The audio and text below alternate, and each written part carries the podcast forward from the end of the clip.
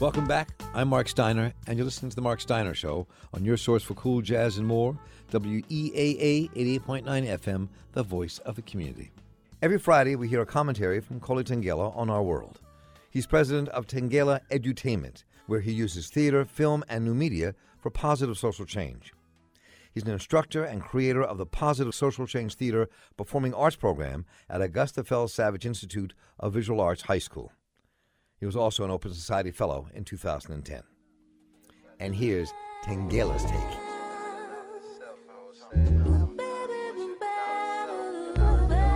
African black folks' lives and bodies are not pinatas and shooting targets for this country's new and open racist buttholes.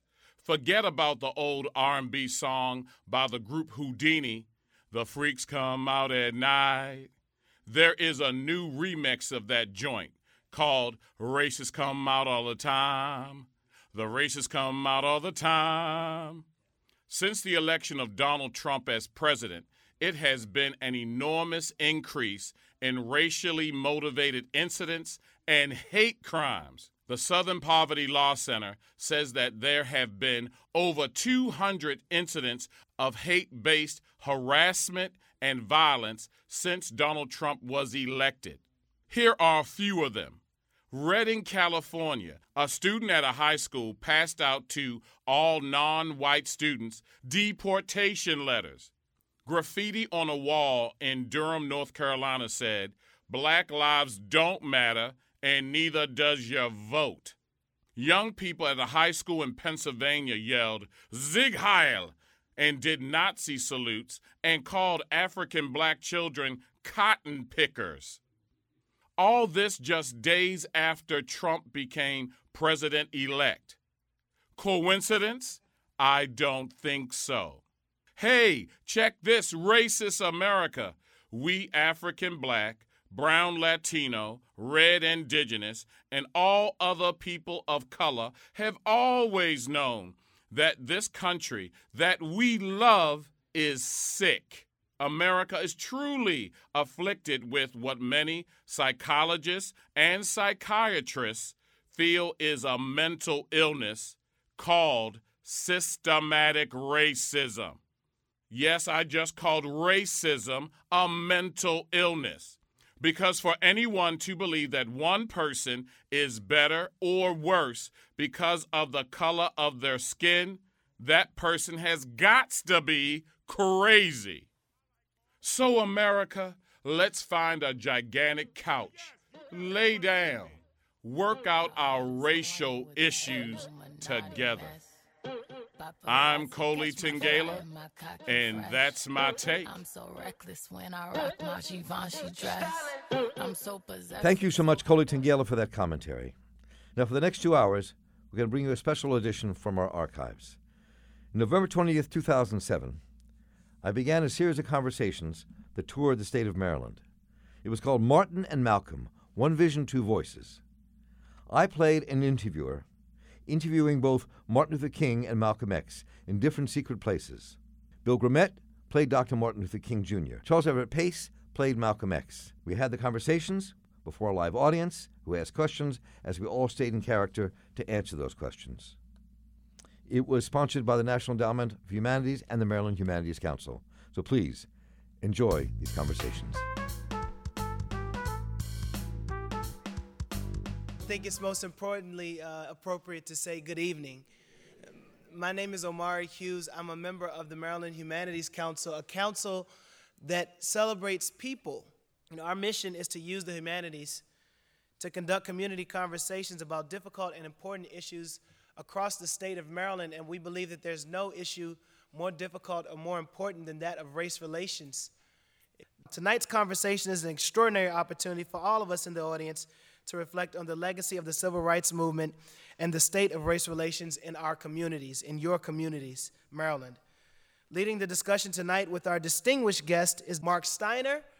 Marc is well known throughout Baltimore as a passionate community spokesman and is a strong proponent of what the Maryland Humanities Council is striving to achieve with its community conversations.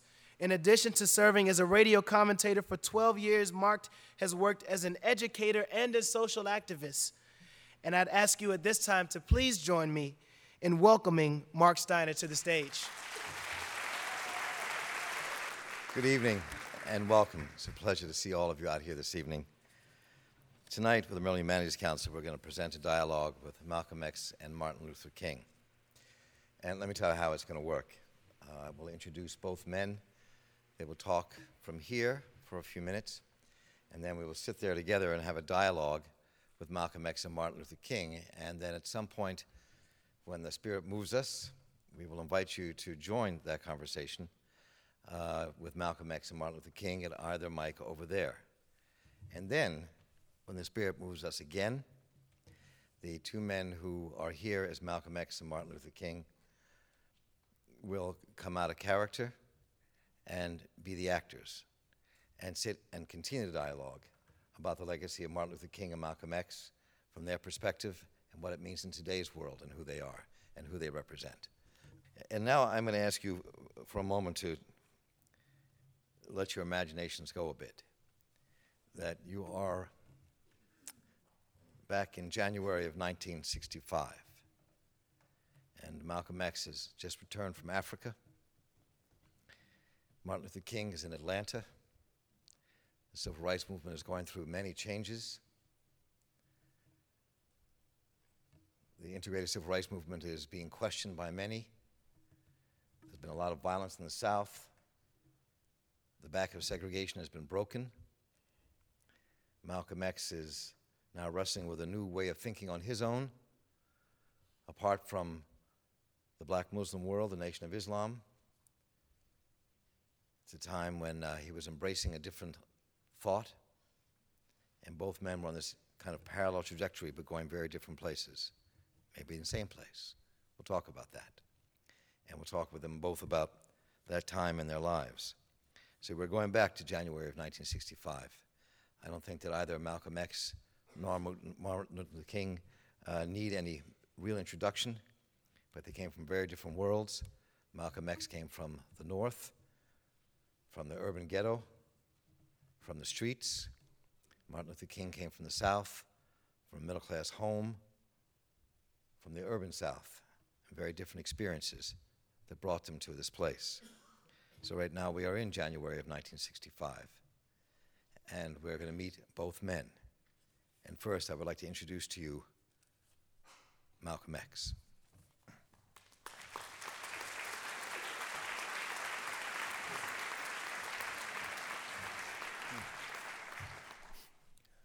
Assalamu alaikum.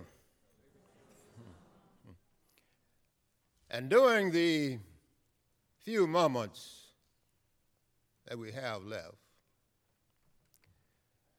We just like to have an off the cuff chat between you and me, us.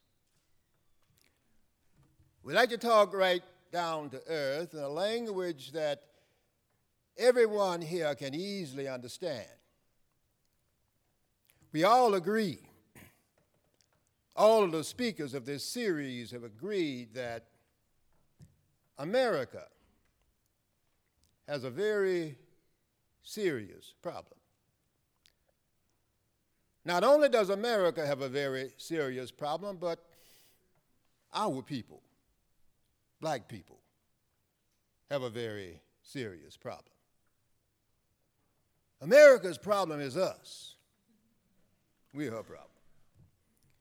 And the only reason that she has a problem is that she doesn't want us here. And every time you look at yourself, be you black, brown, red, or yellow, a so called Negro, you represent a person who poses such a serious problem for America simply because you're not wanted. Once we began to face this as a fact, we can begin to chart a course that will make us appear intelligent instead of unintelligent. Now, what you and I must learn to do is to forget our differences. When we come together, we don't come together as Baptists. or Methodists. You don't catch hell because you're a Baptist. You don't catch hell because you're a Methodist. You don't catch hell because you're a Baptist or a Methodist. You don't catch hell because you're a Mason, a Democrat, Republican, or an elk, and you sure don't catch hell because you're an American, because if you were an American, you wouldn't catch no hell. You catch hell because you're a black man. You catch hell, all of us catch hell for the same reason. So we all black people, so called Negroes, second class citizens, ex slaves. You're nothing but an ex slave. You don't like to be told that, but what else are you? You're an ex slave. You didn't come here on the Mayflower. You were brought here in chains like a horse, or a cow, or a chicken. And you were brought here by the people who came over on the Mayflower. You were brought here by the pilgrims or so called founding fathers. They were the ones who brought you here and shot you full of Novocaine. Like when you go to the dentist and he's going to take your tooth, what you do? You start fighting when he starts pulling. So to keep you from fighting back, they squirt some stuff in your jaw called Novocaine to make you think they aren't doing anything to you. Because you got all of this Novocaine shut up in you, you sit there and you suffer peacefully. Blood running all down your jaw, but you don't know what's happening, see, because somebody has taught you to suffer peacefully. Don't stop suffering, just suffer peacefully. As Reverend Cleage pointed out, let your blood flow in the streets. This is a shame. And he's a Christian preacher. If it's a shame to him, you know what it is to me. There's nothing in our religious book, the Quran, as you call it, Koran, that teaches us to suffer peacefully. Our religion teaches us to be peaceful, obey the law, respect every man. But if someone puts his hands on you, send him to the cemetery.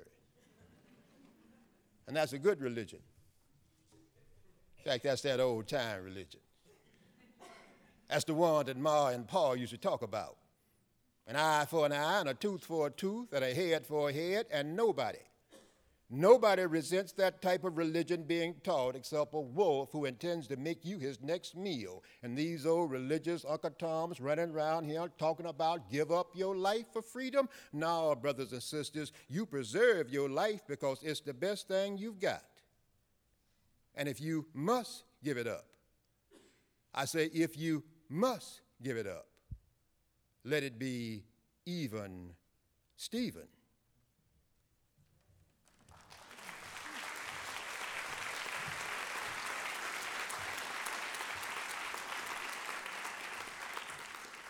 And now let me introduce to you the Reverend Dr. Martin Luther King Jr.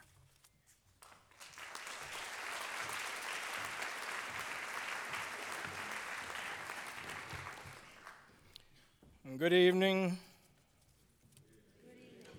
It is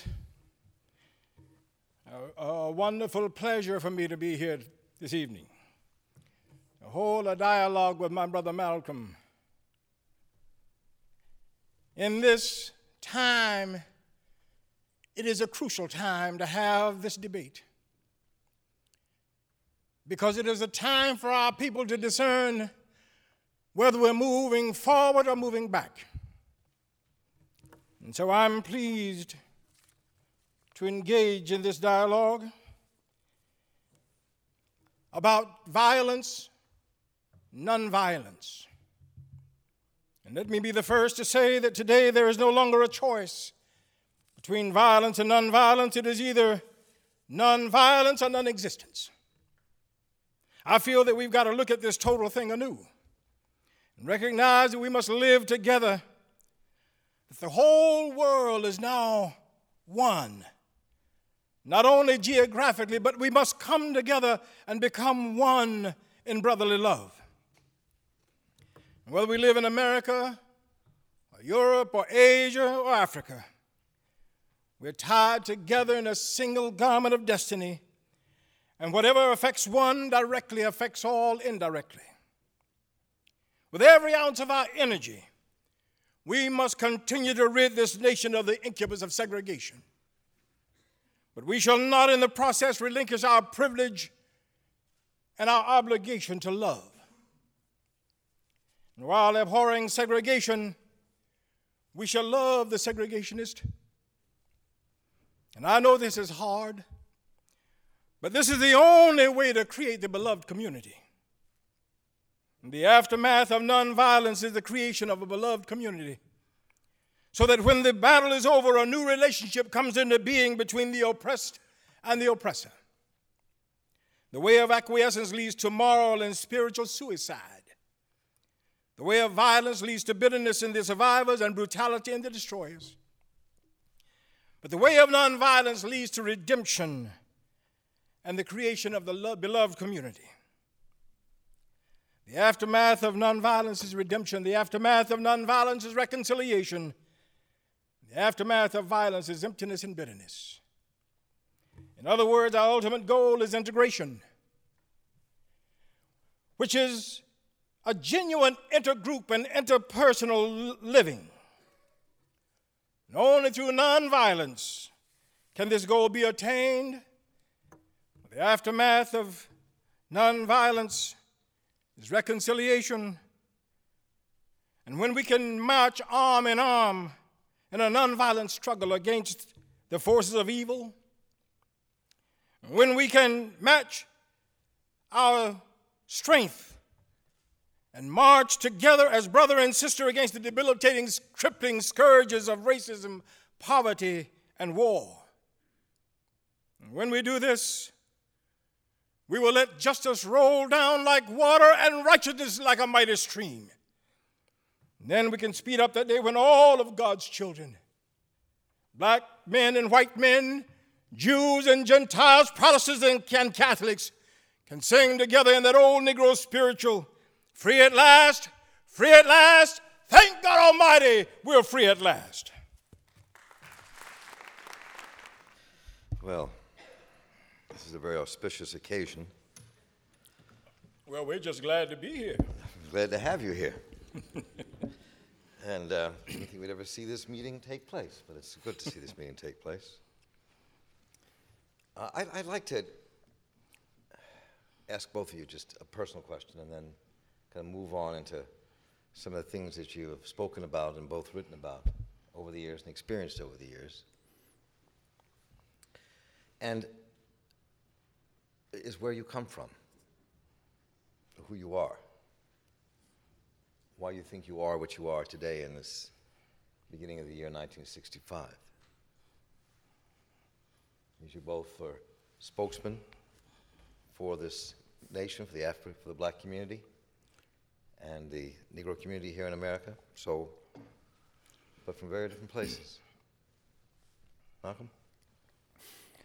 Mm, my first recollection as a being snatched awake in the middle of the night because our house was on fire.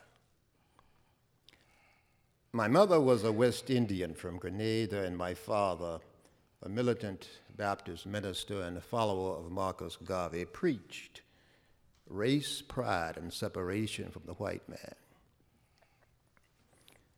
The Lansing arm of the Ku Klux Klan wanted him to stop preaching Garvey's message, but my father was not a frightened Negro, and he kept on. And next day he was found with his head bashed in, lying across the streetcar tracks. A trolley had almost cut him in half. After my father's death, my mother tried to hold the family together. She couldn't find work because the Christian people of Lansing wouldn't hire a widow of a crazy, but she could stretch bread, Brother Marc, a dozen ways. Fried bread and stewed bread, and when she found the raisins, bread pudding. When there was no bread, she fed us dandelions, fried grass. We were so hungry, we were dizzy. We stole to stay alive. It was too much for her, so they put her away in a mental institution and parceled out us kids to reform schools and charities and homes. That was, that was my beginning. Reverend King? well, With all that cooking, it sounds like we might have grown up in the same household. Mm-hmm.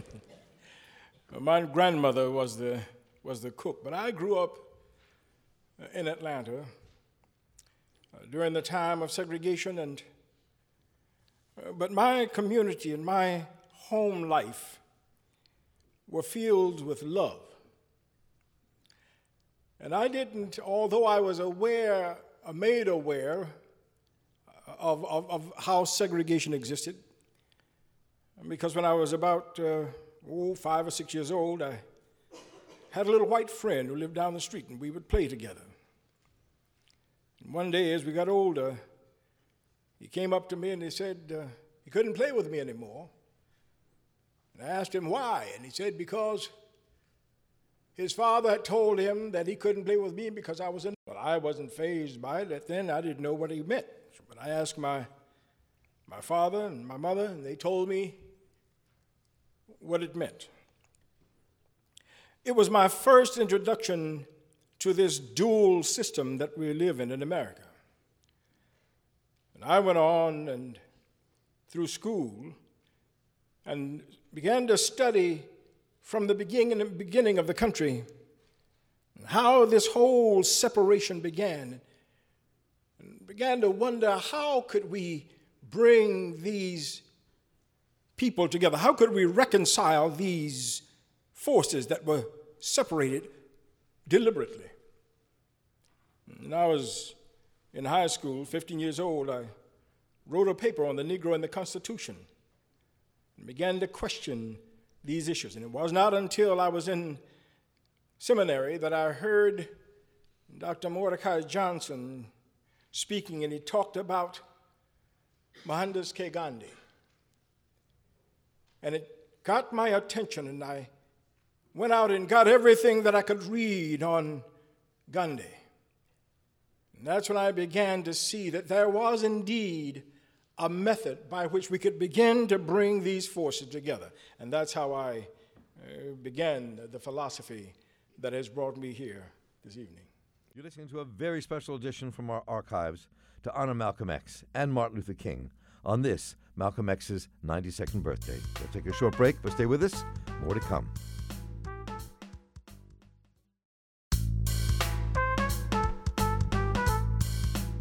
Welcome back, folks. You're listening to the Marc Steiner Show right here on your source for cool jazz and more, WEAA 88.9 FM, the voice of the community. Now we continue our special archive presentation of the Marc Steiner Show, where we talk with Martin Luther King Jr. and Malcolm X, played by Bill Grommet and Charles Everett Pace, and me. And here we are. I mean, we are in a place where segregation has just officially ended in many ways in America. You have just come back, Malcolm, from, from Africa. Uh, you met revolutionaries from all throughout Africa, Latin America, Che Guevara, in Tanzania, Mozambique, Angola, Nasser, and you both, in many ways, are identified as revolutionaries in this United States of America. Threatening figures, but very different reasons why you both are threatening figures. I don't know why I'm even sitting in the middle of you. but I, so I, I wonder then, what are your visions for where we're going to go? What's going to happen now? 1965. 1966, 67. You know, you talk about well, living a peaceful way, and you've, and you've talked about in your most recent speech just the opposite of that we have to stand up and be prepared to fight. So, where are we going? Well, I don't think that that's a difficult thing. Uh, freedom, justice, equality, and respect as human beings. In the racial climate of this country, it's anybody's guess which of these extremes in approach might meet a fatal, catastrophic end first nonviolent, Dr. King, or so called violent me. But what we want is freedom, justice, equality, and respect as human beings. Absolutely right. That's we, Brother Malcolm and I agree. Uh, the question is not whether we want the same thing. We know we do. The question is whether the strategy and the tactics that we use to get there is more or less likely to get us there. Now, I don't know, and I don't presume to articulate for Brother Malcolm what his strategies and tactics are. I only know what I, what I hear him say. But I can tell you that it was in 1955 when I um, first got down to, to Montgomery. And Montgomery is the old Confederate headquarters. There in Montgomery, Alabama, 1955, segregation was dug in about as deep as you can dig it. And there, a group of people had come together and formed an organization called the Montgomery Improvement Association. They didn't form an organization called the Montgomery Destruction Association. They didn't form an organization called the Montgomery Get Even Association. They called it the Montgomery Improvement Association. The tactics that they used were designed to improve Montgomery without destroying anybody in the process. When I walked there in Montgomery, I was looking for a church, just come out of school and had been ordained earlier. My father had his way and finally made me a preacher, which I fought tooth and nail for a while. And I was a young minister looking to take over my first church at Dexter Avenue. And they were having a meeting that night and they were looking for a president. And when I walked in the door, they all looked around and said, We need a president. There he is. and I became engaged in the movement, and it was there that I saw people designing tactics to bring down the system of Jim Crow without bringing down the people in the process. And so I think that where we're going is trying to get rid of the problem, or as the, the old saying goes, get rid of the dirty bathwater, but keep the baby. But you both, just a little while ago, a year and some months, had def- very different reactions when President John F. Kennedy was assassinated. We had very different reactions. You got in trouble for your reactions, if I remember, Malcolm. And I, I wonder what it says about where you think we have to go and how we have to get there. I mean, it, it you're being very agreeable at this moment with one another, and perhaps you really are. But the question of where the Negro people in America are going to go and will this integration work? Your last couple speeches doesn't make me think you think it will work, Malcolm. That I think you had a great line in your speech last year when you said um, uh, it doesn't make any difference if we, black people, move out of uh, our neighborhoods. As soon as we do, they're going to move out anyway, as soon as we get there. And so where is this taking us? I mean, I, you know, you, you so, and I appreciate the fact that you two get along. I'm not trying to start a fight between Malcolm X and Martin Luther King.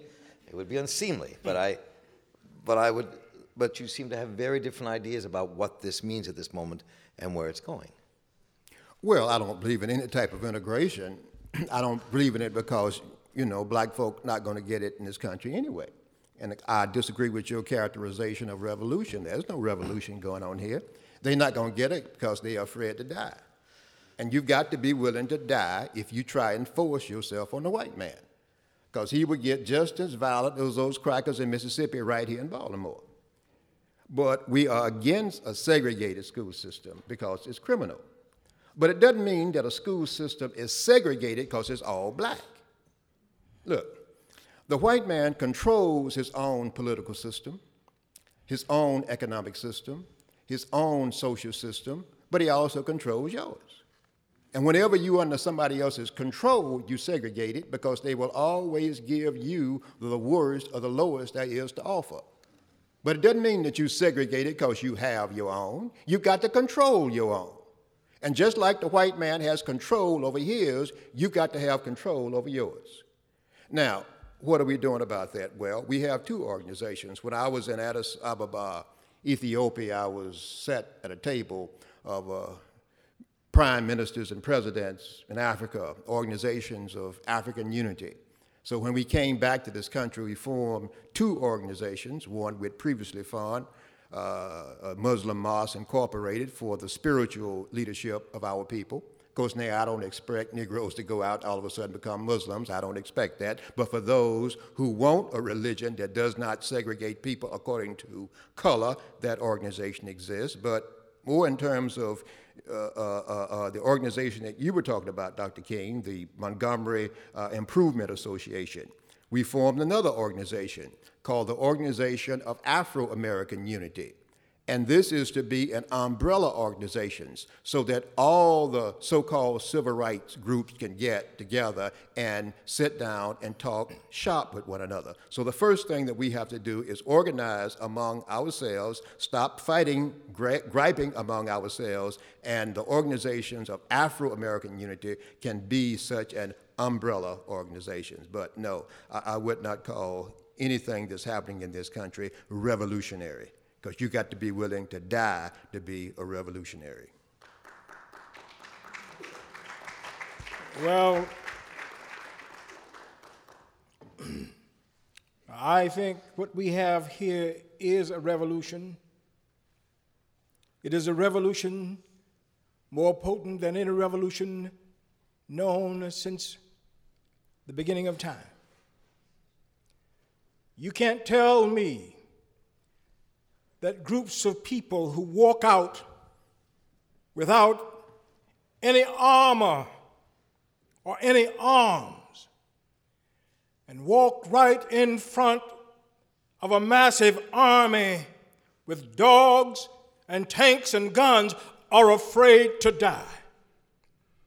That is the ultimate courage.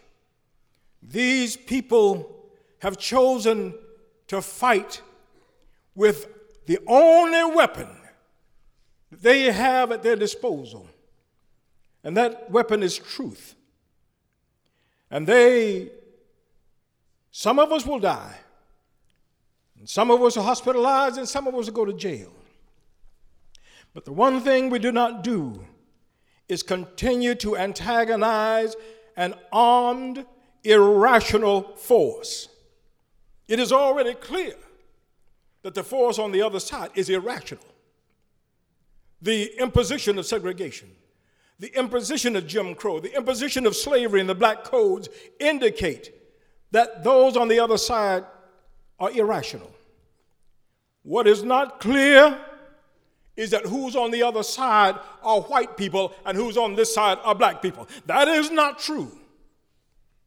Who's on the other side are people who are irrational. And the nonviolent movement brings the rational people to our side. And we create a massive army. Now, you said that these, you've got to be a, unafraid to die. And I hope you know that it was legal in Montgomery, in Birmingham, and in Selma, even in the early days, it was legal to lynch people for violating the law. It was legal for the police force to shoot people for just the simplest indiscretion. And those people came out, black people and white people, children as well as adults, and stood there and took all of this and kept saying, We shall overcome. And so there is a revolution. It is a different kind of revolution, but it is a continuation of the revolution that began many years ago. And it's the only kind of revolution I, I submit that will ever bring us together because here's what I know for sure that if we continue or if we shoot at the ones who are shooting at us, it's going to make enemies of us all, and there is absolutely no way that we can ever reconcile. And so this revolution has a point and has an aim of reconciliation. Ultimately, the brothers and sisters on both sides come and live together as one. And that's what we mean by integration interpersonal, intergroup relationships. Well, when you said long ago, I, I, think about long ago, I think about people like George Washington and, and Tom Paine. Revolution for me is when you replace one system for another system. So when they go out and they die and they face those bulldogs, what are they facing them for? For an integrated lunch counter, for an integrated bathroom. I'm going to get my head beat up so I can sit next to white folks on the toilet. That's no revolution to me. Well, let, us let's, let's explore this a minute. Go ahead. Yeah. Well, uh, uh, yeah. Let me. Uh, let me not. Brother Malcolm has a way with the words. and and yes, I suspect that. No revolution for me as a as, as a black nationalist. That means that black people will control the economics of their neighborhood. It would control the sociology of that neighborhood. White people control the economics of their neighborhood. So, but when a revolution that keeps the same base of power seated with the same group of people, what have you changed? Well, but you don't. But but you see, Brother Malcolm, we, we, we don't disagree on the goal of having black people control their own, their own resources. Uh, but you seem to think that we can do that by extracting ourselves from this nation or becoming an armed group and fighting and then staying here as friends. No, what no. George Washington was fighting against was another country. What most revolutionists that you talk about do is that when they're trying to break away and become their own country, then violence may be uh, effective. But when you have got to stay here, we ain't going anywhere. You've got to stay here. You've got to get along with people. You've got to get along with people and you've got to make your system work. So, yes, we need a revolution of values. And that's the revolution we need a revolution of values. But once we do that, we need everybody cooperating to make all of us fit into the American dream. I don't think I've said anything about violence, Dr. King. Uh, when I said that I sat with the Organization of African Unity. I didn't see any violence there, but they have certain strategies, certain tactics. One is that we need to change the level of the discourse. We need to change what we're after civil rights versus human rights. I think as long as you're talking about civil rights, you're talking about something that happens within the domestic concerns of this country. So, therefore, our brothers from Latin America, our brothers from Asia, our brothers from Europe, our brothers from the Middle East, our brothers from any other place in the world cannot speak out because they don't want to be confused or they don't want to be uh, uh, uh, accused of interfering with the domestic affairs of the United States. That's civil rights. But we can raise it to the level of human rights. And when we raise it to the level of human rights, see, the United Nations has what's known as a Universal Declaration of Human Rights. And that's the rights that all civilized people understand. So when I say that tactics and strategy, no, it could be perfectly nonviolent, political. We can take our case to the United Nations and we can accuse this country and justify what we said for denigrating the human rights of black folk in this country. well, that sounds wonderful. And your point about uh, all the people coming together is, in fact, the goal of the Southern Christian Leadership Conference and the Civil Rights Movement. But the Civil Rights Movement is about removing those artificial barriers to becoming human. Segregation is one word that captures some very nefarious imposed uh, laws that started out as slave codes and uh, uh, moved down as, as, as black codes, and they were still on the books that make people feel inferior. In order for you to begin the track of becoming a human being, you've got to first remove those instruments that are keeping you oppressed. Segregation, the, the, separate, the, the, the inability to go to school and having hand-me-down books and so that you can't learn. You got to fix that so that you can get an equal education so that you can argue on the same plane. You know, the, the, the fact that you can't go down and shop where you want. You can't own a business. You can't work where you want. Those are instruments developed in civil society by civil laws that we have to strike down off the books. And once we do that, you're absolutely right. The next move is to move towards universal human rights. So let me ask you both this question then. What do you think then will happen? I mean, you both, in many ways, in speeches recently, have, have taken on the capitalist system in this country, uh, accused it of, and this nation, of the injustices that uh, oppress Negro, Afro American people, how either one of you want to put it. And so the question is does that get overthrown? Does it get bored from within and changed from within? Do you become part of it? I mean, where does this take us? Where, where do either one of you take us in your vision of where this comes to next? Freedom, Which means justice, equality, and respect as human beings. I don't see what's so complicated about that. But, how, but with all due respect, Norm, how do, you, how, do you, how do you define that? What does the definition of that mean in the world that we're in here, that we're in now, with segregated institutions and, and, and everything else we have in America? What does that world mean now? What does it mean? Life, liberty, and the pursuit of happiness. Well, you see, it's good to say. All of those are wonderful visions, and the, the same ones that we are pursuing. But you see, the people living in the ghettos in Chicago, or the slums in Selma, the people who can't vote are not asking for words. They want to know what are you going to do to give me this power you're talking about?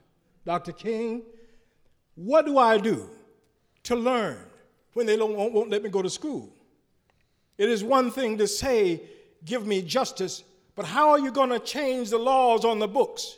The laws are unjust, but they are laws. Nonetheless, how do you get those off the books? You can't just tell them that it's the right thing to do and therefore you got to be just. You've got to challenge the laws on the books and make the people see for themselves that their own morality is at stake. That when I come and say, as I did down in Montgomery, I was down there and they put me in jail, and I was going to pay the fine. And uh, uh, Bayard Rustin came down and he said, No, don't pay the fine. And we said, But we need to get out of here. He said, No, no, no. You don't need to get out of here. Stay in jail. Make them fill up the jails. Just stay there until they come to their senses. And you know what happened? It got so bad that the commissioner Stiles came down and paid my fine to get me out of his jail, which he had put me in. This is a revolution of values when you confront people with their own morality, the thing that they teach their children every day that this is right and this is wrong. And you put it to the test, they have a choice to make. They've got to make a decision. And at that moment, they have a revolution of values. I don't.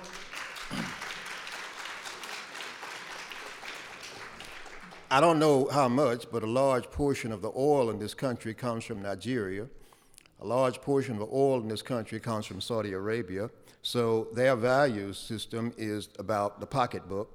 And so, therefore, when our brothers in Saudi Arabia and our brothers who send oil from Nigeria, and our brothers in Central America who buy the wheat that comes from Kansas and Nebraska in this country starts to speak out on us. That's another way that they will listen to you. That also is a matter of their values. So I don't have any disagreements about any system that work, any way of working, and I have no problem with what you're saying. I'm just simply saying that whatever tactics we use, that we will gain in efficiency if we open up that struggle so people around the world can be a part of our struggle.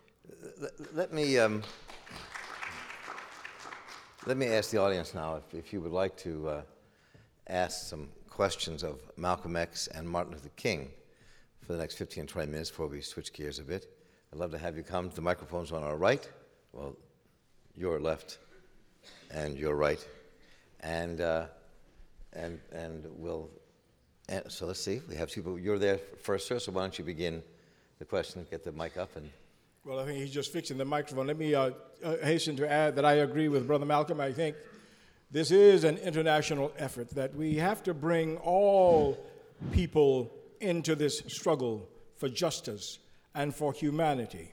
Uh, and, and, and we're doing that on every level, both uh, in the NAACP, in the Southern Christian Leadership Conference, and many of the uh, organizations.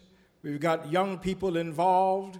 We've got uh, the, the, the uh, poverty campaigns, and we are really trying to make certain that we address on all levels all people's concerns. One of the things we noticed uh, during the struggle is that when you talk about civil rights, and it's been uh, labeled now as a black movement, uh, many, many white people don't see themselves in that struggle, even though they have the same issues. They are being left out and oppressed and ignored. And if we were to just continue to say this is a civil rights movement, we would have done made the same mistake that they were making at the beginning of the Civil War. Frederick Douglass said to Abraham Lincoln, You are forgetting the biggest army that you own. He said, You got four million slaves sitting down in the slave countries. You set them free, and you've got an army on your side instantly, already behind enemy lines. If we didn't recognize the plight of white people in this country who were poor and disfranchised and disillusioned and uneducated, and we would have left an army behind enemy lines that was bigger uh, than the one that the slaves were talking about. And so I, I think you're absolutely right that our, our focus and our vision has always to be bigger than just, just the immediate struggle that we're going through right now. Sir, why don't you start? I said you could start. All right, well, fine. Start there. My question is for Brother Minister Malcolm. Assalamu alaikum. Wa alaikum salam, brother. Uh, I wanted to know a little bit about your experience um, before you. I think you came. I think it was London. You came to London, and you found doors closed to you in London. I believe it was. Could have been France. I believe it was London. And uh, we have a little bit of footage with some of your remarks standing outside of some building where you were trying to let us know that um, certainly things are changing or doors are being closed. But this is also about the same time as your theory with it being larger about the expansion of having, having to do with America's acceptance of what of, of its uh, or its embarrassment around the world with black people and how it had been treating its citizens. And so your argument was to expose this, which would also uh, embarrass America. That's my point I want you to touch on, but I also wanted to comment that it, it befuddles me, it puzzles me that there is a group in Israel of younger Jews who are always hoping to be free. They believe they can get along with Palestinians but there's a power standing above them. It's the same here in this nation. Today's young white people, a lot of them, are ready to come on board for change, but there's a power structure above them. It's as if race is some sort of a game we use in order to keep the politics as it is and to keep things as normal as they are. But I like what James Baldwin, Brother Baldwin, said, and that is that government appears to be doing something when it's actually doing nothing. Hmm. Hmm. Malcolm, you want to respond? Oh, I've always had a tremendous response from young white students, particularly on college campuses. I find perhaps next to a, black audience in some parts of our urban Americans, I enjoy speaking on college campuses more than other places because their minds are open. But back to your, your question about doors closed to me in England, no, I, I, have spoken at Oxford, I've spoken at the union there. You, you may be talking about something that happened to me in France at Orly Airport when the plane landing, I was moving from England to New York, and we had a stay over there. And this was in reference to some of the things that I have been saying about the threats on my life.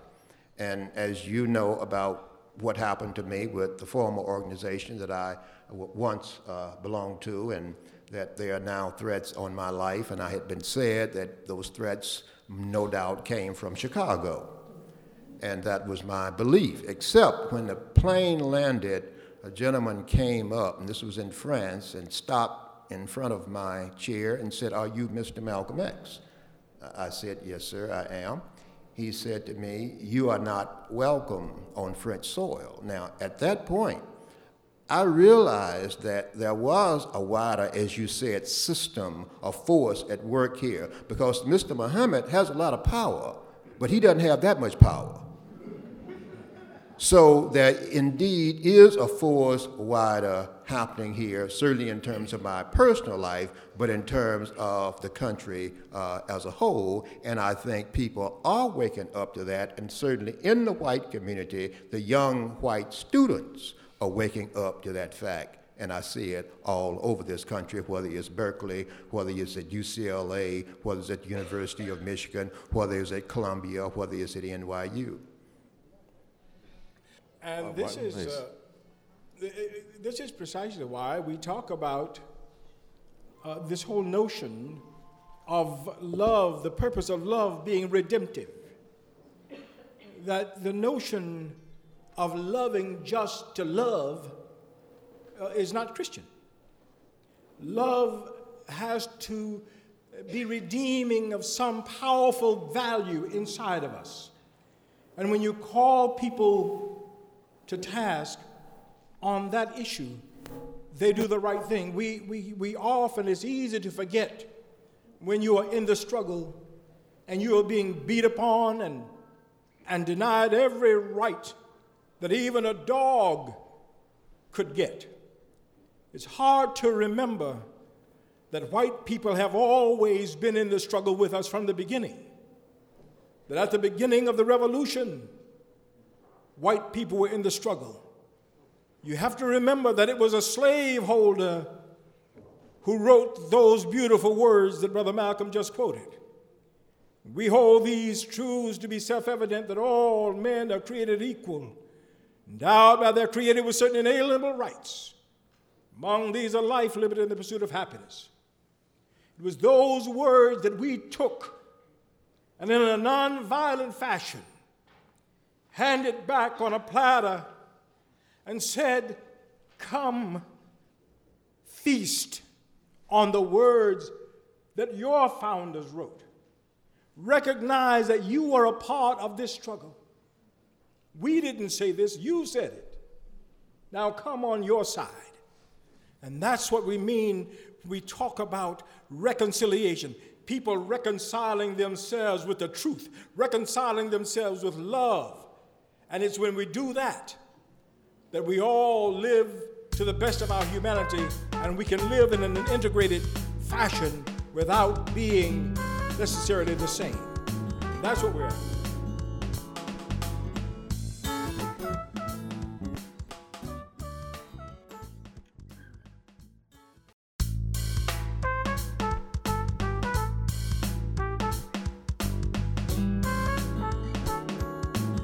Welcome back, folks. You're listening to the Marc Steiner Show right here on your source for cool jazz and more, WEAA 88.9 FM, the voice of the community.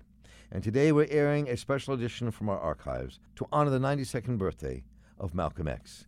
We're bringing you an archived edition from a Maryland Humanities tour, where I played an interviewer interviewing Malcolm X, played by Charles Everett Pace, and Dr. Martin Luther, and Dr. Martin Luther King Jr., played by Bill Grimmett.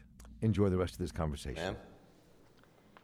Yes, it's 1965. I'm an eight year old girl growing up on a farm in rural Minnesota. I haven't heard of you, Malcolm, and I've barely heard of you, Mr. King. How are you going to get the middle of the country on board with your strategies? Well, that's a good question. Uh, some years ago, a man by the name of Mike Wallace did a, did a profile of an organization, and he called it The Hate That Hate Produced. So that's one, one uh, way we've reached people. I'm not sure if I would agree with everything he said. And there's another man named Mr. Alex Haley. Uh, he's been writing for uh, Reader's Digest. He also written for another magazine, Playboy. I know you don't, you don't read that one. But I've been in conversation over with him for a little over a year now, and I'm writing uh, my autobiographical work that I've seen the galleys of that, and hopefully that will be out as one way uh, of getting my word out.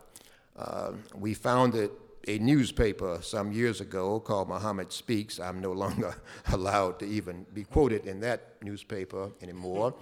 And uh, there's a Pathfinder Press has uh, contacted me to put together all of my speeches. And so uh, that's uh, another way that uh, the word would be uh, gotten out. But ultimately, of course, the mass media. And I've come to really like some of the people on the radio and television panel programs I've been on. People like Barry Farber and Mary, Barry Gray and Mike Wallace and people like them. Because even if they have been in almost constant disagreement with me over the race issue, they've always managed to keep their minds open about certain truths that are happening in the world today. And they also let me know they respected my mind in ways I know they never realized it. The way I know it is that oftentimes we would sit around, like now, for an hour or so, and they would often invite my opinion over various issues. You see, the reason you don't hear a lot about me in Minnesota is that most white men, even if they do credit a black man with some intelligence, still feels the only issue that he's qualified to speak on is the race issue. You just notice how often you will ever hear a white man asking a black man, What do you think about the problems of world health? Of the race to put a man on the moon. So, what we need to do is open up the mass media and have people who look like me and look like Dr. King, and perhaps we'll get more of the message, if I can use that term, out to little girls in uh, Minnesota. Dr. King? I think we should not underestimate the purpose of this uh, uh, wall of silence that has been erected around the country in so many places, specifically to keep people from hearing of what's going on in the cities. Uh, it is not without its purpose. And some lots of people who know things and who are in a position to write and publish them will not do so because of their own beliefs. And so don't ever think that it's just a matter of bringing the story to the editor and say, here's a good story and have it published. This segregation was deeply entrenched down into the soul of the country on every front. And it was deliberate and it was evil. And so, to the extent that an eight year old in the Midwest does not know the story, is more than it has been kept from her because people in the West know the story, and people in the East know the story. And it had to go from East through the Midwest to the West. Sir? Thank you. Uh, both of you men are great, and uh, I find it very uh, interesting that, uh, and my comrades and I, we made an observation earlier uh, that to have the uh, the cream in the middle to hold the two chocolate pieces together was very interesting. I've been called that a number of times. Which seems to be uh, the way things happen in our society. Uh, um,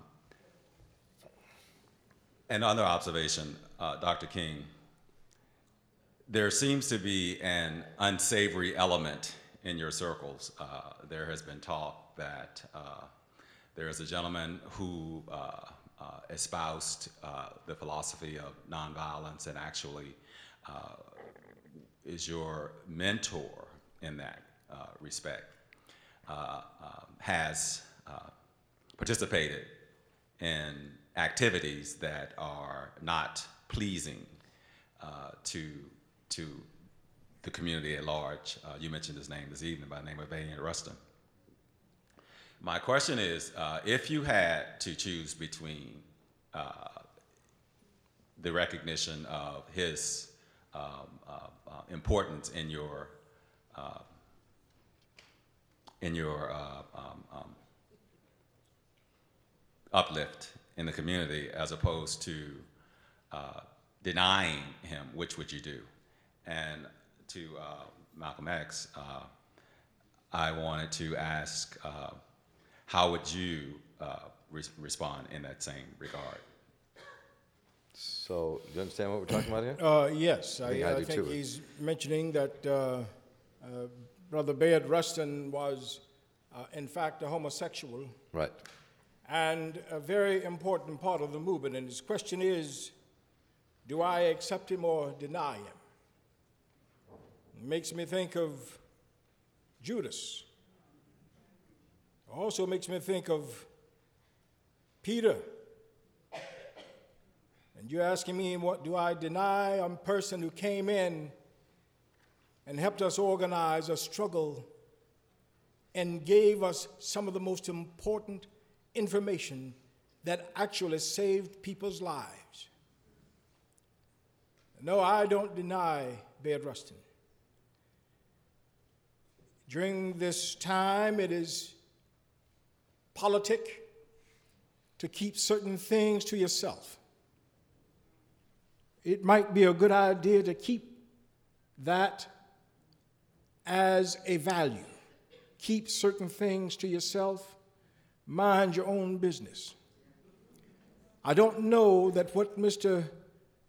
Bayard Rustin did at his own time was any of our business, but I can tell you what he did for us. It was Bayard Rustin who came in and told us what they had done in 1941 when uh, they were going to do the March on Washington. And he explained to us how we had to do these various actions. You see, nonviolence is not passive, nonviolence is militant. It is a militant, direct action in your face all the time, interminably. And without Bayard Rustin, some of those tactics would have failed. And so, uh, do I deny Bayard Rustin? Uh, no. I sometimes mind my own business about his person. Malcolm X? Well, anybody who has lived in the black community know that people of that persuasion have always been a part of our communities, all been, always been a part of the church my, my, my father was a, was a Baptist minister. and ministers of music who minded their own business were always a, a respected part of the church. Mm-hmm. When I left the Midwest and went to New York, and prior to that, I was in Roxbury, and I, I lived with the people who were considered the uh, deviants of the society. But I learned to understand them and appreciate them as human beings. I was one of them. And ultimately, it's seeing people as, as human beings. And that's something I, I take from the streets. There was so much that I learned in the streets that was counterproductive. There was so much that I got in the street that was negative. But that aspect of seeing another person as a human being was something that I would have only gotten by living in the dredges of the society, and I keep that as a part of my consciousness. Amen. Ma'am? Thank you. Thank you. Would you each tell us about your personal faith and how your belief in God and in Allah inspire your visions of the future? Well, my path probably has been a little bit uh, more crooked than, than Dr. King. Uh, as I said, I, I grew up. My, my, father was both a Garveyite and he was also uh, a Baptist minister. Now, he used to take me to both the meetings when he would be preaching and when he would be working as a Garveyite. So I grew up in the church. Then, after my father was killed, I, I moved away from the church. In fact, I moved so far away from the church that when I was in prison, I was known as Satan. I didn't want anybody to tell me anything about the church or God or Christianity or love in that sense or anything that had nothing to do with that. then my brother Reginald came to visit me and he said, Malcolm, he said, I can introduce you, or what would you do if I could introduce you to a man who could get you out of jail? Of course, now I thought Reginald understanding me and I was understanding him. I had thought he had some type of game he was going to run down to me.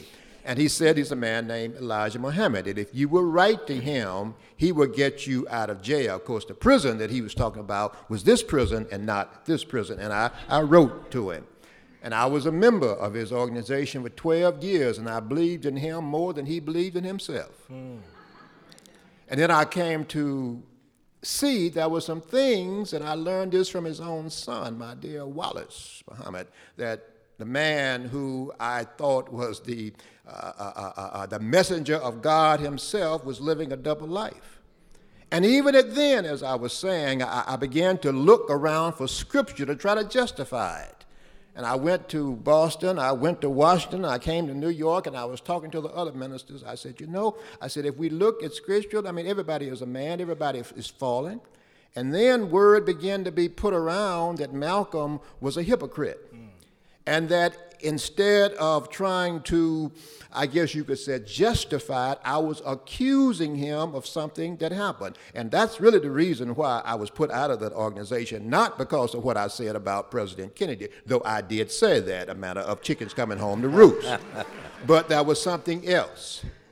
And then I was, my, not just my faith in myself, my faith in all existence was at, at was at, at, such a low ebb. I went to Boston. I visited my half sister Ella, and I said, Ella, I said, I think I got to make the pilgrimage, and she gave me the money. And when I was there, I had a new faith, and I wrote letters back. I said at Jeddah in Saudi Arabia, I, I remember the ancient words of Allah.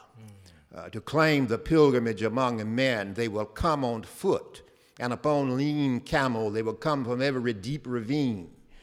And from Mecca, the holy city of Islam, I wrote to friends in America Never have I witnessed such sincere hospitality and true brotherhood as has been shown me here in this ancient holy city, the home of Abraham, Mohammed, and all of the other prophets from the Holy Scripture. You may be shocked at these words coming from me, but what I have seen has forced me to rearrange many of my previous convictions, to toss aside many of my conclusions previously held, for during the past seven days I've eaten from the same plate, slept on the same rug, prayed to the same God as fellow Muslims whose eyes were the bluest of blue, whose hair was the blondest of blonde, and whose skin was the whitest of white. We were truly the same because their belief in one God has erased the whites from their mind, the whites from their action, and the whites from their attitude. And so at that point, I made that final pilgrimage where I started to reach that beloved community that this minister talks about. That is the words of what we would say from the prophet Jesus. This idea of love, but not eros of a man for a woman or even familiar love, but the love that one human being has for another human being. So I've had quite a crooked journey but at this point, I am a Muslim, I am a Sunni, and ultimately I believe that that is the only hope for mankind.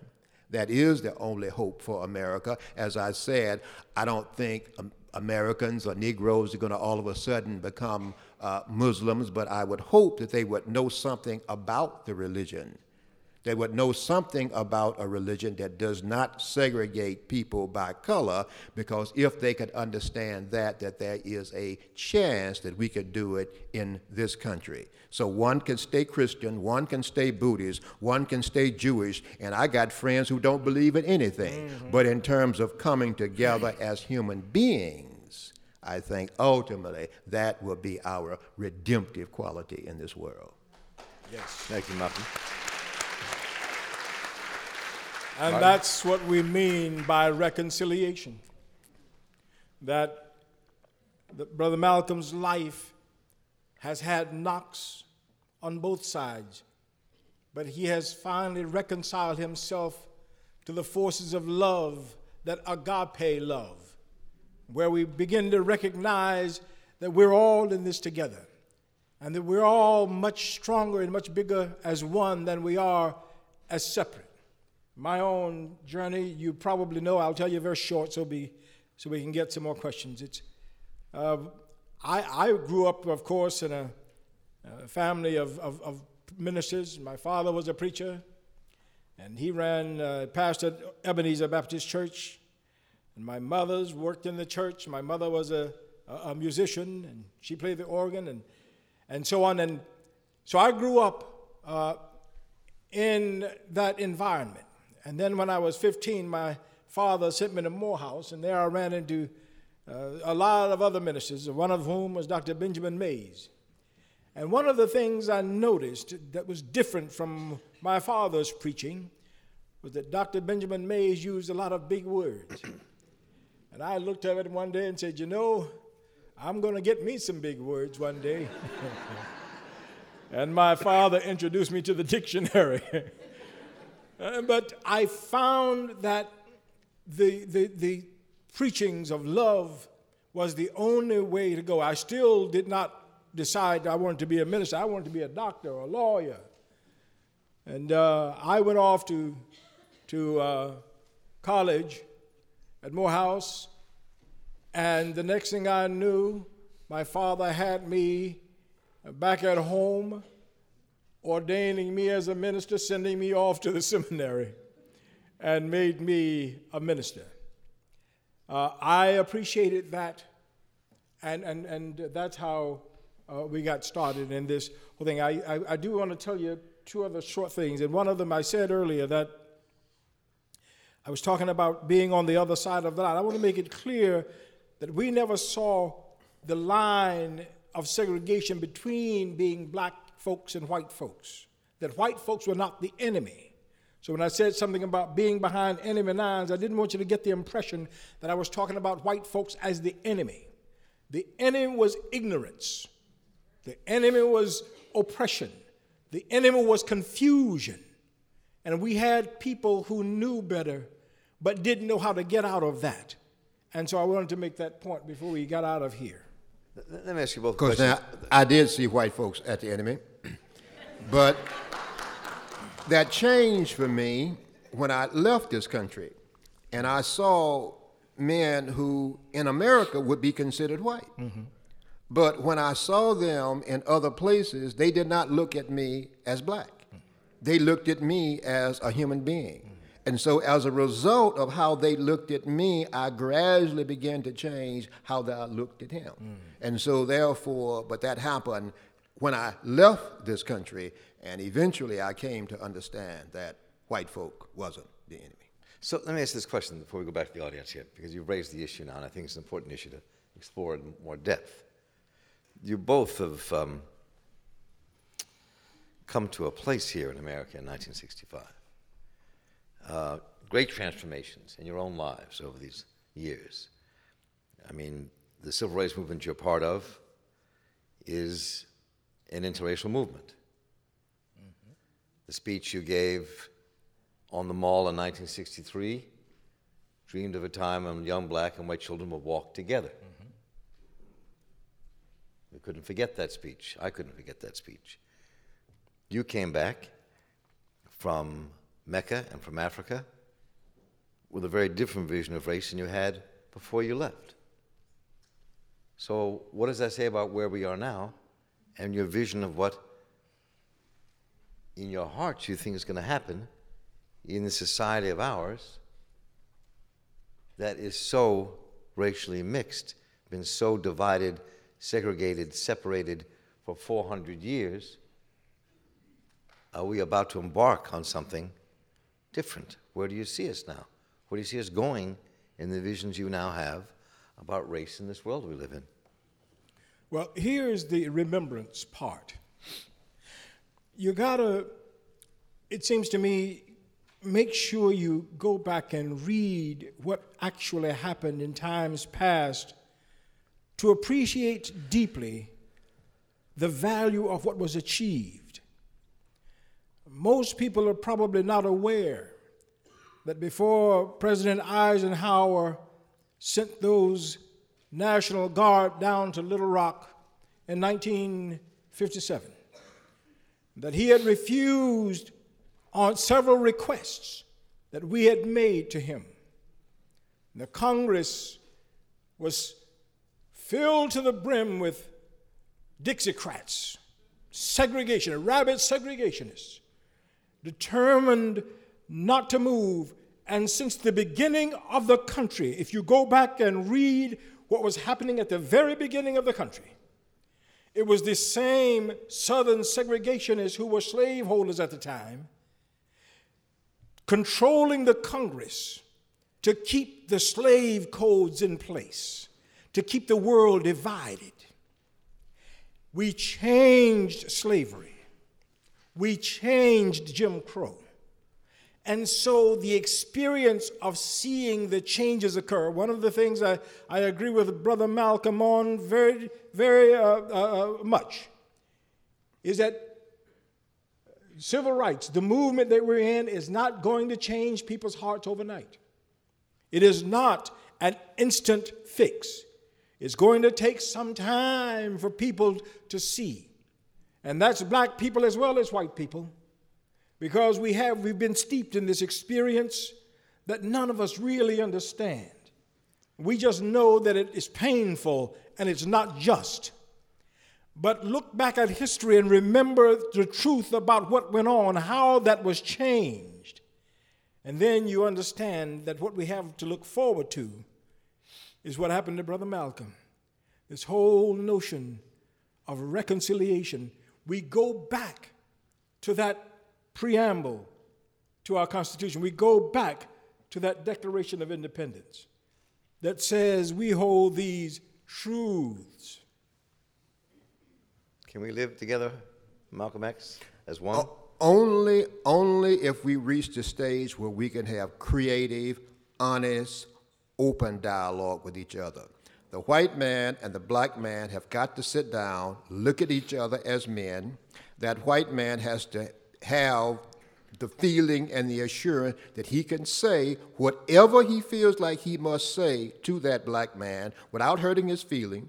That black man must have the assurance he can say whatever he feels like saying to that white man without hurting his feelings. And only when we get honest, open true honest dialogue will we have. But if we don't reach the stage where we don't have honest, honest dialogue, I don't see it.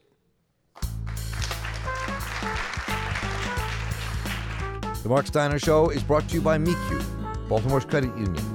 Offering a full range of financial services, MECU, Baltimore's credit union, is helping its members and its community prosper. When you invest in yourself, MECU invests in you. For more information, www.mecu.com.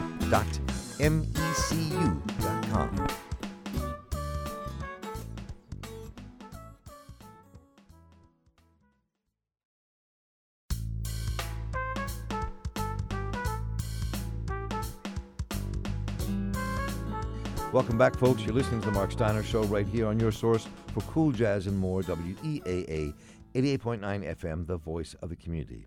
And today we're airing a special edition from our archives to honor the 92nd birthday of Malcolm X.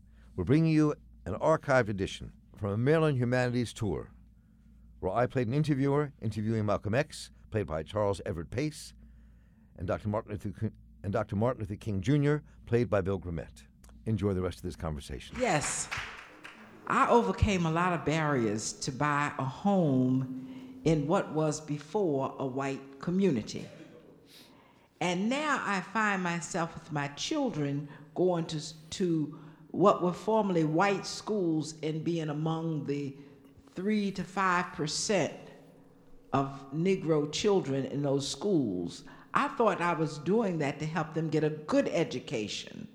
But I'm finding that maybe integration is not all I thought it was going to be because they are coming home different from me that went to all segregated schools with a lack of appreciation of what they bring to the table. People doubting why they are here. Are they smart enough? And finding themselves not having equality in school or equal opportunity, but really major discrimination and a lack of appreciation by these white teachers of what they are able to accomplish and what they know. So, is integration the answer for our children? And the history books have nothing in it about our contributions, where I learned it in black schools. My children are not getting it unless I give it to them. So, is this what we really need to progress? Malcolm, it sounds like uh, this equation was built for you at the moment. Well, Coach, now you know what my answer to that is, sister. but, but realistically, I say what we all want to do is that you send your child to the best school that you can send your child to. The best school that you can send your child to. But as I said, that the best doesn't necessarily mean a white school. The question is who controls that school and who's looking out for the interests of those children in that school who looks upon those children as fellow human beings, as creatures of God in that school. And so, therefore, if you have a school where the teachers put up an environment, an atmosphere that they love those children as fellow human beings, then they can get a good education in that school. When I was in Michigan, when I was living with Miss, Miss Swerlin, I was elected the president of my eighth grade class. That was a function of that school. It was primarily a white school. But we know the reality of the situation is that if you are in a school that's segregated, that is controlled by somebody else, they will always give you the worst or the lowest to offer. So that question I ask, who controls that school? Well, I think we ought to ask ourselves the question what does integration mean for us? You may not be describing integration. You may be describing the journey on the road to integration. There is none of us who can describe for you what integration ultimately is going to look like. You have to do that for yourselves in community. But it's not really necessarily about what you actually described. Think about it as all of us are searching for the best thing. The white parents and the black parents are searching for the best thing for our children. Some of us want to send our children to Christian schools, and some send them to Muslim schools, and some send them to outdoor schools, but we all are searching for the best for our children. We have never figured out in any place in the world where different groups of people who have different core beliefs can come together and do the same thing and have it work perfectly. They are always struggling to try to find the right mix, the right blend. So don't throw the baby out with his bathwater. Ask yourself the question when will we actually have integration? And then you go out and make that vision come true. Martin Luther King Jr. couldn't tell you what integration means, but he can tell you that when you reconcile yourself to a vision of cooperation and empowerment of everybody, together you will find the right formula for integration, and your children will always be the better for it. And in the meantime, between now and then, what we have to do is educate our own children, regardless of what schools they go to. That's because everyone knows only a certain part of education happens in the school. It happens in the home, it happens in the community, it happens in the church, it happens in the mosque, it happens in the community centers. So we look at the school and we say, what's missing in terms of this image that you have? You look realistically with the image you have, you look at the school and you say, what's missing? And what's missing, you have to, we have to fill in that gap. That's Now, Mine is a comment, not a question. Um, one of the things that you touched on was when you talked about Mike Wallace, well, one of my heroes in the white community who did a lot to show America what needed to be shown with the dogs and all of that was Howard K. Smith. He's a man who said, "Should I, t- should I televise this?" He made the right decision at the right time. And all of us who saw the dogs and all of that really should give him credit. He has a son whose name I can't remember, and I don't know what happened to him. But I did a little reading about Howard K. Smith, and I just want everyone to know, white folks and black folks and all color folks, that that man deserves a lot of credit because he could have said, I'm not televising that but he didn't. He was brave and he made a good decision at a good time. thank you for those comments. Sir? Uh, this message is, this is for Brother Malcolm. Uh, in the book written called uh, Castro and the Blacks, uh, when Fidel Castro came to the U.S., uh, he came to a place that we call Harlem. And he called you up, Brother Malcolm, and you were the only person in this country that welcomed uh, Brother Fidel when he came into this country. What is your what what is your connection to Fidel and, and, and what do you like about Fidel when it comes to what he talks about as revolution? Well, that was this hotel that I, I used to uh, frequent when I was on the street, the Hotel Theresa. And when Fidel was told that he could not leave New York City, he had to stay within the confines of that 22 square miles there of Manhattan, they expected him, of course, maybe to be at the Waldorf, you know, or the Hilton. But he said, no, I'm going to go to the Theresa Hotel, which is up in Harlem. But one has to understand Fidel was just going home. He was just going for what he was used to. I mean, Cuba, most Cubans are black folk. So he was just going to where he was used to being around. Mm-hmm. Now, what do I feel about Mr. Castro? Well, he seems to be an honest man. He seems to be a man who wants what his people did not get under the former regime when Mr. Batista opened up the country to be the playground for casinos and prostitutions and all types of illicit activity, and the, the, the health system, if you were black, and poor, and that was the majority of Cubans. You were on the lower end. Your education was on the lower end. He says he wants to raise the health care. He wants to raise the educational rate of the country. I have no reason to doubt that. I know that if there's a man who was born wealthy, who was born rich, but yet and still he would give up that wealth and go and take 12 men into the Sierra Maestres and go in to have enough support that the majority of the people in that country supported him. Well, that seems to me what the essence of democracy is about. Yeah. So I, I don't have any particular insight other than that, but to say that the Cuban people have spoken, and so long as he's satisfying the Cuban people, I assume that they would keep him, and when he no longer satisfies the Cuban people, they would do for him what they did for Batista. now that, that's more dangerous talk than taking on Elijah Muhammad. Sir? Uh, yes. I, Dr. King, I understand. Well, I understand that both of your goals are the same in that you want to have equal rights for all human beings, correct? Right. So That's correct. Dr. King, I understand your goal or the means to which you are trying to reach that goal is through integration.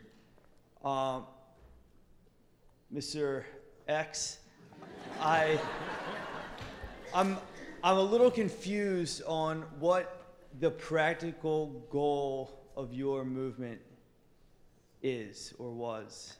Well, the practical goal in my movement as a nationalist, I think that black people should control the economics of the black community.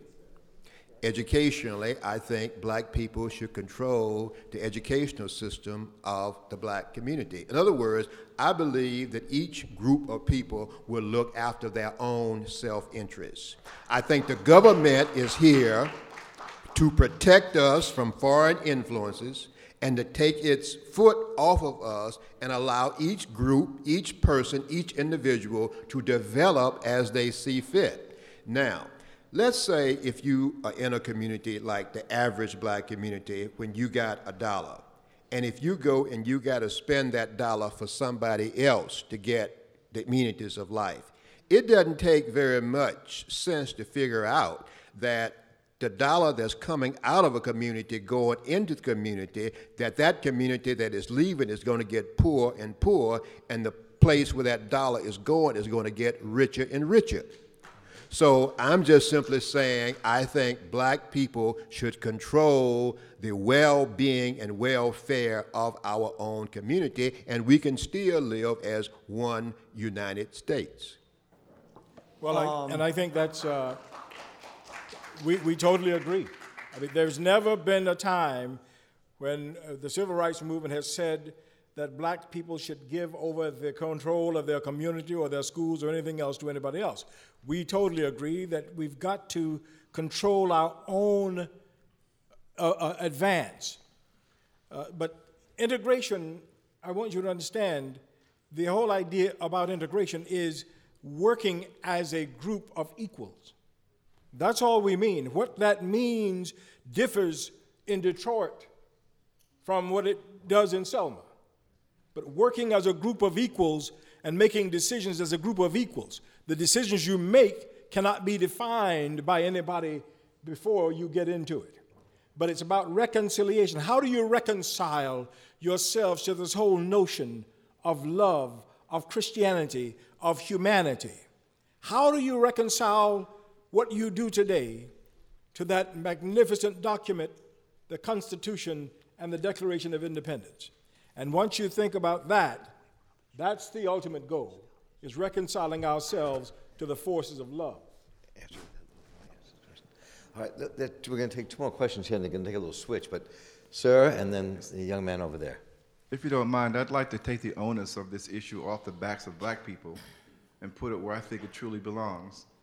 First of all, I think there has to be, before there can be reconciliation, there has to be an acknowledgement that the parent from which all this discrimination and uh, hatred and Jim Crowism and slavery comes is white supremacy. That's the parent of all of this. It's an ideology that says, by nature of his birth, his birth, or their birth, that white people are superior to all colored peoples in the world. And this is the basis for their exploitation uh, and colonization of all every colored land in the world. That's a fact. That's not speculation. This has actually happened. Ask any Chinese or Japanese or Indonesian or Indian who subjugated their people, took their land, and exploited their resources. So, what I'd like to know from you gentlemen, and that's what brings us all together in terms of the global situation. But what I'd like to know from you gentlemen is, and I've read your Stride Toward Freedom and Why We Can't Wait when I was in college, and Malcolm, I've listened to your speeches, the Ballot of the Bullet, Message to the Grassroots. And nowhere do I hear either of you say anything about this ideology called white supremacy. So, what do you think white people should do to expunge the world of this ideology? Oh, I talked about white supremacy all the time. Oh, I use exactly those words of white supremacy. Uh, that's what I mean about remembrance. Make sure we are remembering the right thing. Uh, I talked about the scourge of white supremacy and this whole notion uh, that has made a certain group of people feel superior and another group feel inferior. What I was working to do is to, is to break down the institutions that perpetuated that notion. There is no way in the world that you can walk up to somebody and say, Stop believing that you're superior and have it happen. What you can do is begin to dismantle those institutions that day in and day out continue to perpetuate this idiotic and evil notion. Everybody on both sides of the divide know that it's wrong. But there's no way in the world that you can get people who already feel superior to say, you know, I think I'll get up this morning and see if I can bring myself down a buttonhole lower. That, see, that, that, it's got to be practical. You've got to do practical things. It's going to be generations before we get rid of the ideology, but we can get rid of the institutions that continue to perpetuate it and continue to say to people who believe that they are inferior, stop comparing yourself to other people and compare yourself to a standard of success and growth that's going to make a difference in your life.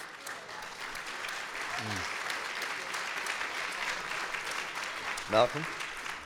Well, that's what I meant when I said honest, open dialogue. and I don't propose to have a solution for white people, for white supremacy. I know it's a problem. I see signs, as I said 15 or 20 minutes ago, on college campus with younger white students. But ultimately, that's a problem that's going to have to be worked out among white people. The first thing, white people have to acknowledge their white supremacy.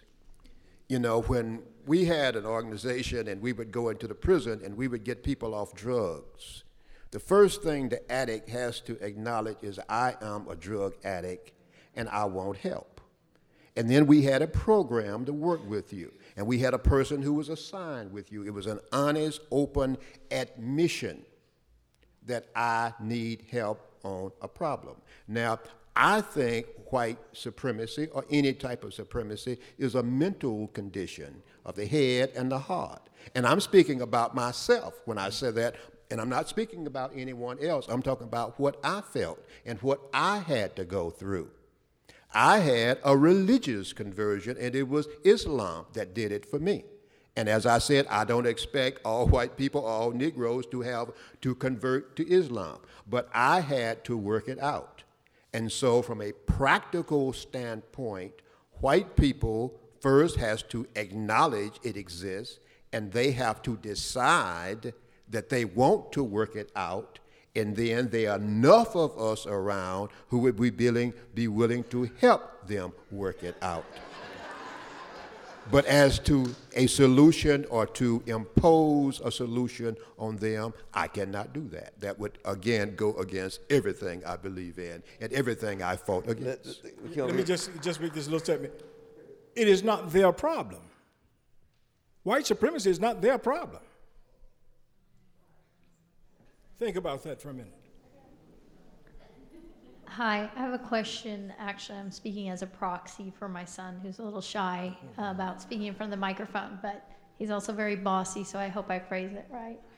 Uh, he has a question for Dr. King. He's been studying civil rights in school, and he wants to know how you can encourage people to march um, unarmed in front of tanks and guns and dogs and um, not allow them to fight bullets with bullets um, because that doesn't make sense to him.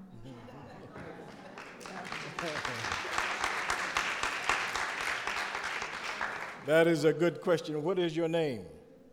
Zach. Jack? Well, Jack. Zach. Zach? Zach. Zach, it didn't make sense to me either. uh, and, and, and you have to do it very carefully. That, that this whole, the question you have to ask yourself is the tactic that I'm using, is it to win something or is it to get even? If I want to get even, it is easy to just go out and get some guns and slap somebody who slapped you. And you'll continue to get even because they'll come back and get even with you, you get even with them, and it never stops. And you'll live in a world of absolute and total chaos. But our notion was to live in a world of community where people actually get along and can go to school and can learn and can fend for themselves and fend for their family. And so the question then has to be what kind of community is that? And I've never seen a community where everybody is fighting and shooting at each other and they actually accomplish something of value. And so our approach, our approach is that if I don't have any guns at all, I already know that I'm going to get shot at, whether I have guns or not. But here's what I also know I know what the other side teaches their children, like you. They teach them that shooting somebody who is unarmed is wrong. They teach them that, that injustice, inequality, lack of opportunity is wrong. And they tell it to you between you and your sisters and brothers. And when you come and confront them with that and stay in their face, they have, a make have to make a choice. Do I stop teaching my children this, or do I actually live it? And when they have to make a choice, history will show you that inevitably they choose the moral course. And that's why we can do it, because it works, and the, the, the, the alternative is chaos. I hope I answered your question. Gentlemen.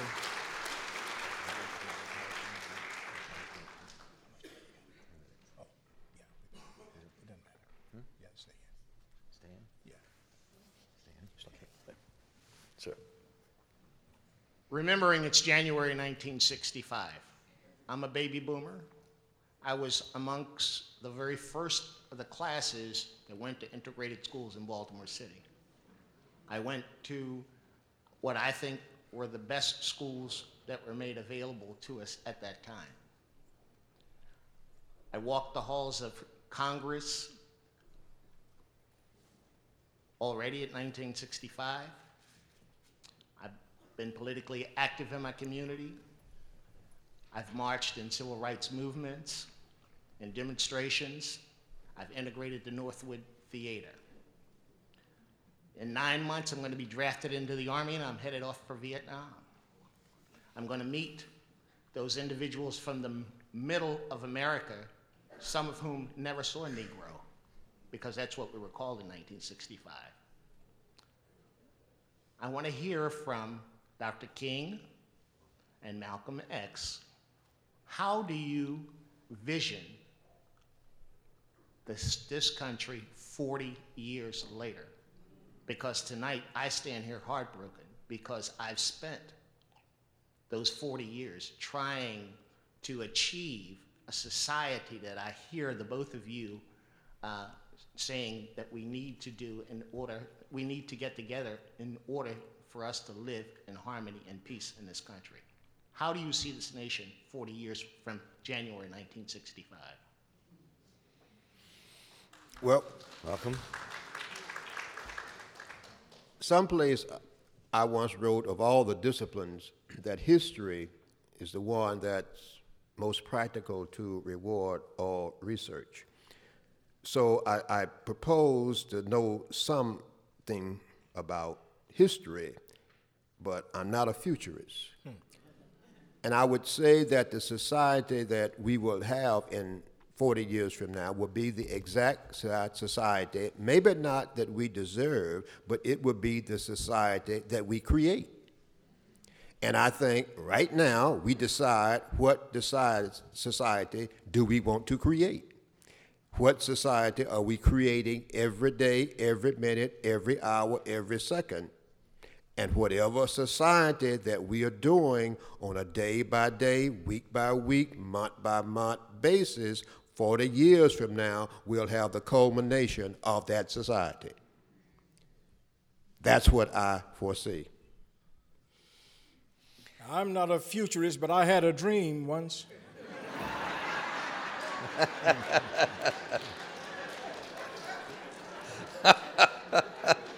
and I think that Brother Malcolm is exactly right. There's no way in the world that we can give you the society that you want. We would love to,